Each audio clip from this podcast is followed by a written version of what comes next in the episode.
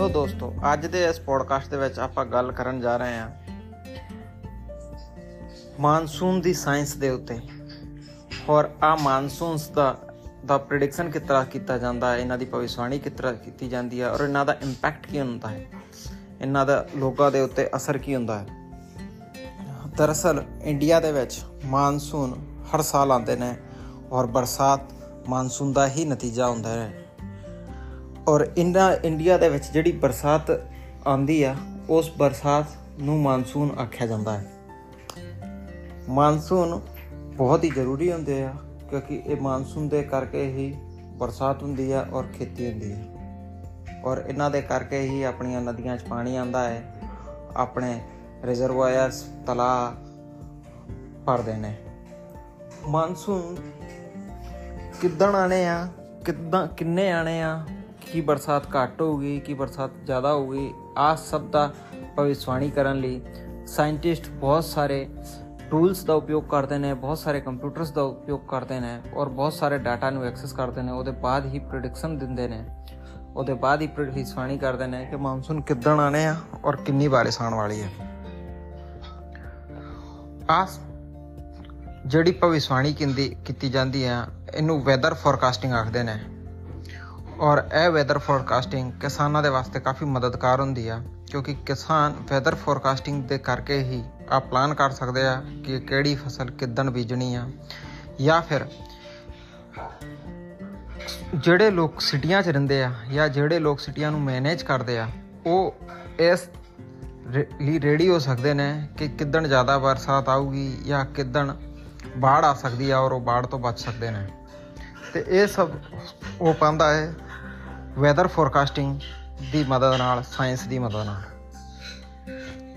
ਜਦੋਂ ਵੀ ਮਾਨਸੂਨ ਆਉਂਦੇ ਆ, ਇਹ ਕਾਫੀ ਵੱਡੇ ਏਰੀਏ 'ਚ ਕਾਫੀ ਜ਼ਿਆਦਾ ਲੋਕਾਂ ਨੂੰ ਅਫੈਕਟ ਕਰਦੇ ਨੇ। ਮਾਨਸੂਨ ਤੇ ਕਈ ਫਾਇਦੇ ਹੁੰਦੇ ਨੇ, ਜਿੱਦਾਂ ਕਿ ਇਹਦੇ ਨਾਲ ਜੋ ਆਪਣੇ ਆਸ-ਪਾਸ ਦਾ ਤਾਪਮਾਨ ਹੁੰਦਾ ਹੈ ਟੈਂਪਰੇਚਰ ਹੁੰਦਾ ਹੈ, ਉਹ ਥੱਲੇ ਚਲਿਆ ਜਾਂਦਾ ਹੈ, ਉਹਦੇ ਨਾਲ ਠੰਡਕ ਮਹਿਸੂਸ ਹੁੰਦੀ ਆ ਔਰ ਆਪਾਂ ਨੂੰ ਚੰਗਾ ਲੱਗਦਾ ਹੈ।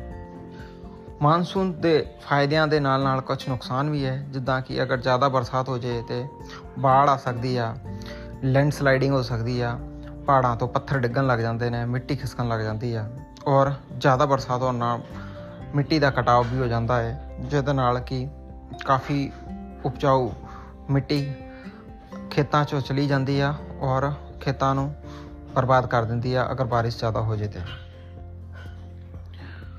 ਤੇ ਦੋਸਤੋ ਇਦਾਂ ਹੀ ਬਹੁਤ ਸਾਰੇ ਬੇਸਿਕ ਗੱਲਾਂ ਹੈ ਜੋ ਮਾਨਸੂਨ ਨੂੰ ਕਾਫੀ ਉਪਯੁਕਤ ਬਣਾਉਂਦੀਆਂ ਹੈ ਜਾਂ ਮਾਨਸੂਨ ਨੂੰ ਕਾਇਦ ਕਾਫੀ ਫਾਇਦੇਮੰਦ ਬਣਾਉਂਦੀਆਂ ਤੋ, ਸਭ ਤੋਂ ਵੱਡੀ ਗੱਲ ਆ ਕਿ ਅਗਰ ਮਾਨਸੂਨ ਨਹੀਂ ਆਣਗੇ ਤਾਂ ਬਰਸਾਤ ਨਹੀਂ ਹੋਊਗੀ। ਬਰਸਾਤ ਨਹੀਂ ਹੋਊਗੀ ਤੇ ਫਸਲਾਂ ਨਹੀਂ ਹੋਣਗੀਆਂ ਫਸਲਾਂ ਨਹੀਂ ਹੋਣਗੀਆਂ ਤਾਂ ਆਪਾਂ ਕੁਝ ਅਨਾਜ ਨਹੀਂ ਖਾ ਸਕਦੇ। ਆਪਣੇ ਦੇਸ਼ ਦੀ ਇਕਨੋਮੀ ਨਹੀਂ ਵਧ ਸਕਦੀ। ਇਹਨਾਂ ਸਭ ਚੀਜ਼ਾਂ ਵਾਸਤੇ ਮਾਨਸੂਨ ਬਹੁਤ ਜ਼ਰੂਰੀ ਆ। ਔਰ ਜਿੱਦਾਂ ਆਪਾਂ ਗੱਲ ਕੀਤੀ ਕਿ ਮਾਨਸੂਨ ਦਾ ਪ੍ਰੈਡਿਕਸ਼ਨ ਤੇ ਮਾਨਸੂਨ ਦਾ ਪ੍ਰੈਡਿਕਸ਼ਨ ਸੈਟੇਲਾਈਟਸ ਤੇ ਕਰਕੇ ਹੁੰਦਾ ਹੈ ਮੈਟਰੋਲੋਜਿਸਟ ਦੇ ਕਰਕੇ ਹੁੰਦਾ ਹੈ ਕੰਪਿਊਟਰ ਮਾਡਲਸ ਦੇ ਕਰਕੇ ਹੁੰਦਾ ਹੈ ਔਰ ਹਿਸਟੋਰੀਕਲ ਡਾਟਾ ਦੀ ਮਦਦ ਨਾਲ ਹੁੰਦਾ ਹੈ ਜਿਹਦੇ ਨਾਲ ਕਿ ਸਾਇੰਟਿਸਟ ਇਹ ਨਤੀਜੇ ਤੇ ਪਹੁੰਚ ਸਕਦੇ ਆ ਕਿ ਮਾਨਸੂਨ ਕਿੱਦਾਂ ਹੁੰਦੇ ਆ। ਆਹ ਕੋਈ ਇੰਨਾ ਸੌਖਾ ਕੰਮ ਨਹੀਂਗਾ ਬਹੁਤ ਹੀ ਕਠਿਨ ਜਟਿਲ ਦਿੱਕਤ ਹੁੰਦੀ ਆ, ਜਿਨ੍ਹਾਂ ਨੂੰ ਸੋਲਵ ਕਰਕੇ ਹੀ ਕੋਈ ਵੀ ਸਾਇੰਟਿਸਟ ਆ ਨਤੀਜੇ ਤੇ ਪਹੁੰਚਦੇ ਆ ਕਿ ਕਿੱਦਣ ਮਾਨਸੂਨ ਆਣਾ ਹੈ ਔਰ ਕਿੰਨੀ ਬਾਰਿਸ਼ ਹੋਣੀ ਆ। ਜ਼ਰੂਰੀ ਨਹੀਂ ਕਿ ਹਮੇਸ਼ਾ ਉਹਨਾਂ ਦਾ ਦੱਸਿਆ ਪ੍ਰੈਡਿਕਸ਼ਨ ਸਹੀ ਹੋਵੇ। ਕਈ ਵਾਰ ਸਹੀ ਹੁੰਦਾ ਹੈ ਕਈ ਵਾਰ ਗਲਤ ਹੁੰਦਾ ਹੈ ਪਰ ਅਧਿਕਤਰ ਸਹੀ ਹੋਣ ਦੇ ਚਾਂਸਸ ਜ਼ਿਆਦਾ ਹੁੰਦੇ ਨੇ।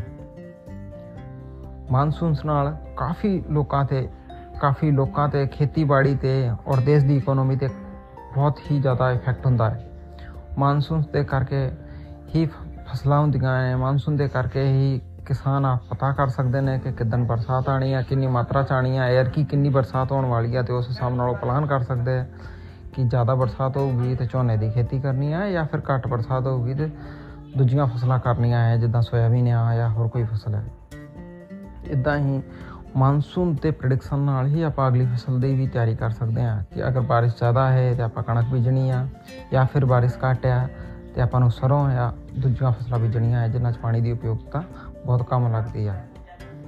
ਮਾਨਸੂਨ ਦੇ ਕਰਕੇ ਕੁਝ ਨੁਕਸਾਨ ਵੀ ਹੁੰਦੇ ਨੇ, ਜਿੱਦਾਂ ਕਿ ਜ਼ਿਆਦਾ ਮਾਨਸੂਨ ਹੋਣ ਨਾਲ ਬਹੁਤ ਸਾਰੇ ਏਰੀਆ ਦੇ ਵਿੱਚ ਬਾੜ ਆ ਜਾਂਦੀ ਆ।